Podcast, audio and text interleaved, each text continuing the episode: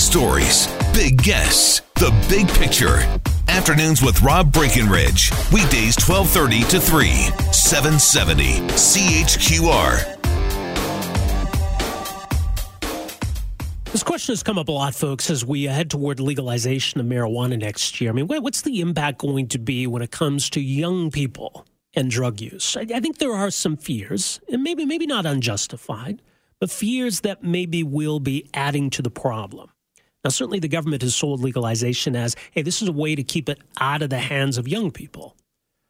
But we got mixed success when we look at some of the other legal drugs. Uh, tobacco, sure, we've made a lot of progress.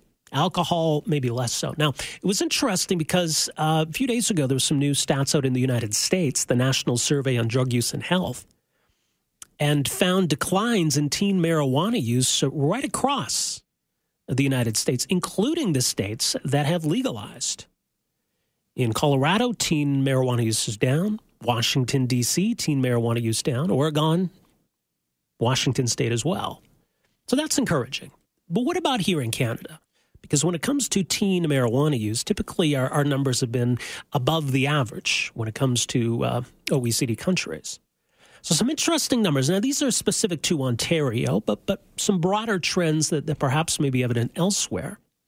Finds that Ontario students in grades 7 through 12 are drinking, smoking, and using drugs at the lowest rates since they began measuring this way back in 1977. So this comes directly from the Center for Addiction and Mental Health. Joining us to talk a bit more about these numbers, Dr. Robert Mann joins us, senior scientist with the Institute for uh, Mental Health Policy Research uh, at CAM and associate scientist with the Center for Research on Inner City Health at St. Michael's Hospital in Toronto. Dr. Mann, welcome to the program. Good afternoon. How are you doing? Uh, doing very well. So, Good. you know, when we look at some of these numbers, maybe some of this shouldn't surprise us. Like cigarette use, we, we know is, is has been trending in the right direction for some time. But yeah, people are worried about teens and alcohol, teens and cannabis, teens and other drugs. So, what do these ten, uh, trends tell us? Well, I think um, this year uh, in the student survey, we wanted to focus on the long-term trends because that's a that's an important issue. Uh, understanding where where we've been and where we're headed to, and as you as you pointed out, we're seeing significant declines in the use of the major drugs that really affect uh, young people uh, at this age. We see declines in alcohol, cannabis, tobacco, and and several other drugs as well too. So these, I think these are these are positive findings, and uh, we're encouraged by that. Um, and uh, it, it, generally, I think the um, maybe reflecting um, um, more health consciousness among young people now than we saw 20 years ago. Uh, but it could be reflecting uh, a number of things. We can't really uh, identify causes in the survey because of the nature of the Yeah. study, but we can speculate. Well, yeah, I mean, it is interesting because, you know, we've seen similar trends in other areas, like Yeah. uh, when it comes to sexuality. Studies that have shown teens have been postponing, um, you know, their first sexual experience until until later years. And it's it's kind of a similar trend here because, you know, when, when teens are trying these things, they're, they're doing so at an older age now. That's certainly that's certainly part of it. And when it comes to substance use, that's a very positive thing. We know that that's happening in in our survey data because we ask about. Um, did you use it for the first time in the past year, or when did you first start using uh, the substance? Uh, if you have, and what we've seen over the uh, uh, over the past uh, couple of decades, which accounts for quite a substantial portion of the declines in use overall that we're seeing, is that young people are using or starting to use these substances at later ages. And again, we know that if you start using substances at a later age, that in general, you're less likely to experience problems. And that's been a, a focus of prevention efforts, I think, in the past couple of decades, is to postpone uh, starting to use substances um, till a later age, till you know the brain is more developed, and and so on. So that's a, I think, a very positive observation.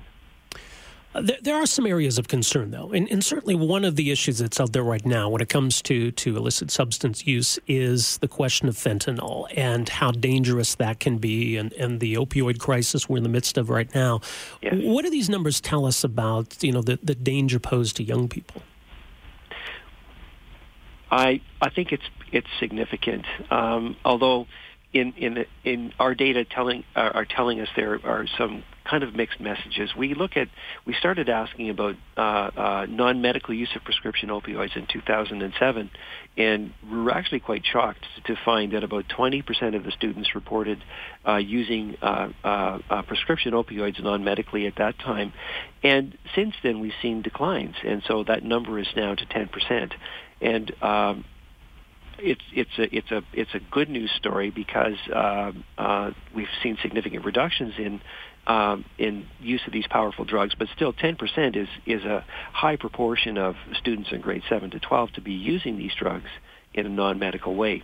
And of course, we've heard a lot about fentanyl uh, in the past uh, couple of years. Fentanyl is a very powerful opioid drug, um, and uh, because in very, very, very small amounts, um, it can result in an overdose or even a death.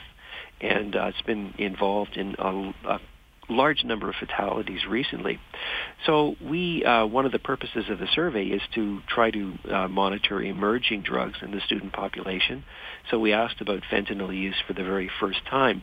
And um, we do that in, in we've done that with other drugs. And sometimes what we see is that, you know, a drug gets a lot of attention in the press, in the media, um, but we really don't see uh, it, it emerging in the student population. The numbers are really too small for us to report uh, because they're statistically unreliable. But in the case of fentanyl uh, in 2017, we found that uh, 1%, about 1% of students in grades 9 to 12 report using this very, very powerful, dangerous drug. Uh, so it has kind of reached the threshold where we can report the number of users. Um, 1% is, is a small number, true, uh, but it still represents about 6,000 students across the province who are take are putting themselves at very yeah. great risk. Yeah, yeah, that still adds a pretty scary number.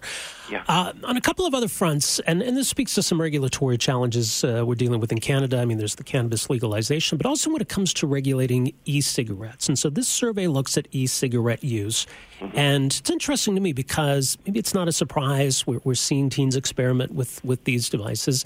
We continue to see the smoking rate coming down, which is encouraging. But uh, are there areas of concern here? There are. Um, I think, as you mentioned, um, it's been a very positive uh, development in seeing reductions in, in smoking cigarettes, and that's um, that's a good observation because we know that tobacco is a leading cause or the leading cause of preventable mortality in this country.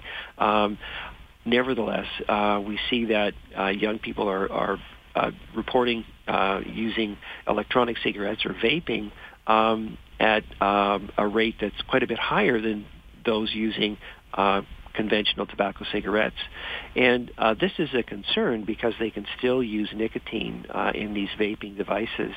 And uh, what we don't know yet, but what we suspect is that if you start using nicotine through a vaping device, is that you're more likely to graduate, if you will, to using tobacco cigarettes, and that's a that's a very negative outcome from a health perspective. And what about legalization? Uh, I, I, mean, it's hard to know, I guess, until we go through it, what the experience is going to be. I mean, we can look to other jurisdictions, but uh, part of what you did in the survey was to gauge the views of young people on the question of legalization. Yes, we're certainly interested to see um, what's going to happen over the next uh, few administrations of the survey with legalization. And we wanted to get a sense of, of what young people's views are at this time in anticipation of legalization. So first of all, we asked them um, if they were in favor of legalizing cannabis use for adults. And interestingly, about a third um, said that they were in favor of legalizing cannabis for adults, but a third also said that they were against legalizing cannabis for adults and the remaining third really wasn't sure. So there wasn't a clear um, majority or unanimity of opinion on this topic. And we also, uh, I think there are concerns that uh, legalization might uh, lead to higher rates of use or might uh, lead to uh, result in, in kind of uh, or uh, pent up demand to use uh, cannabis. So we asked uh, the students if uh, they anticipated or they expected to use cannabis once it becomes legal. And um, interestingly, about two thirds, the majority of students, told us that they uh, would not use cannabis when it becomes legal.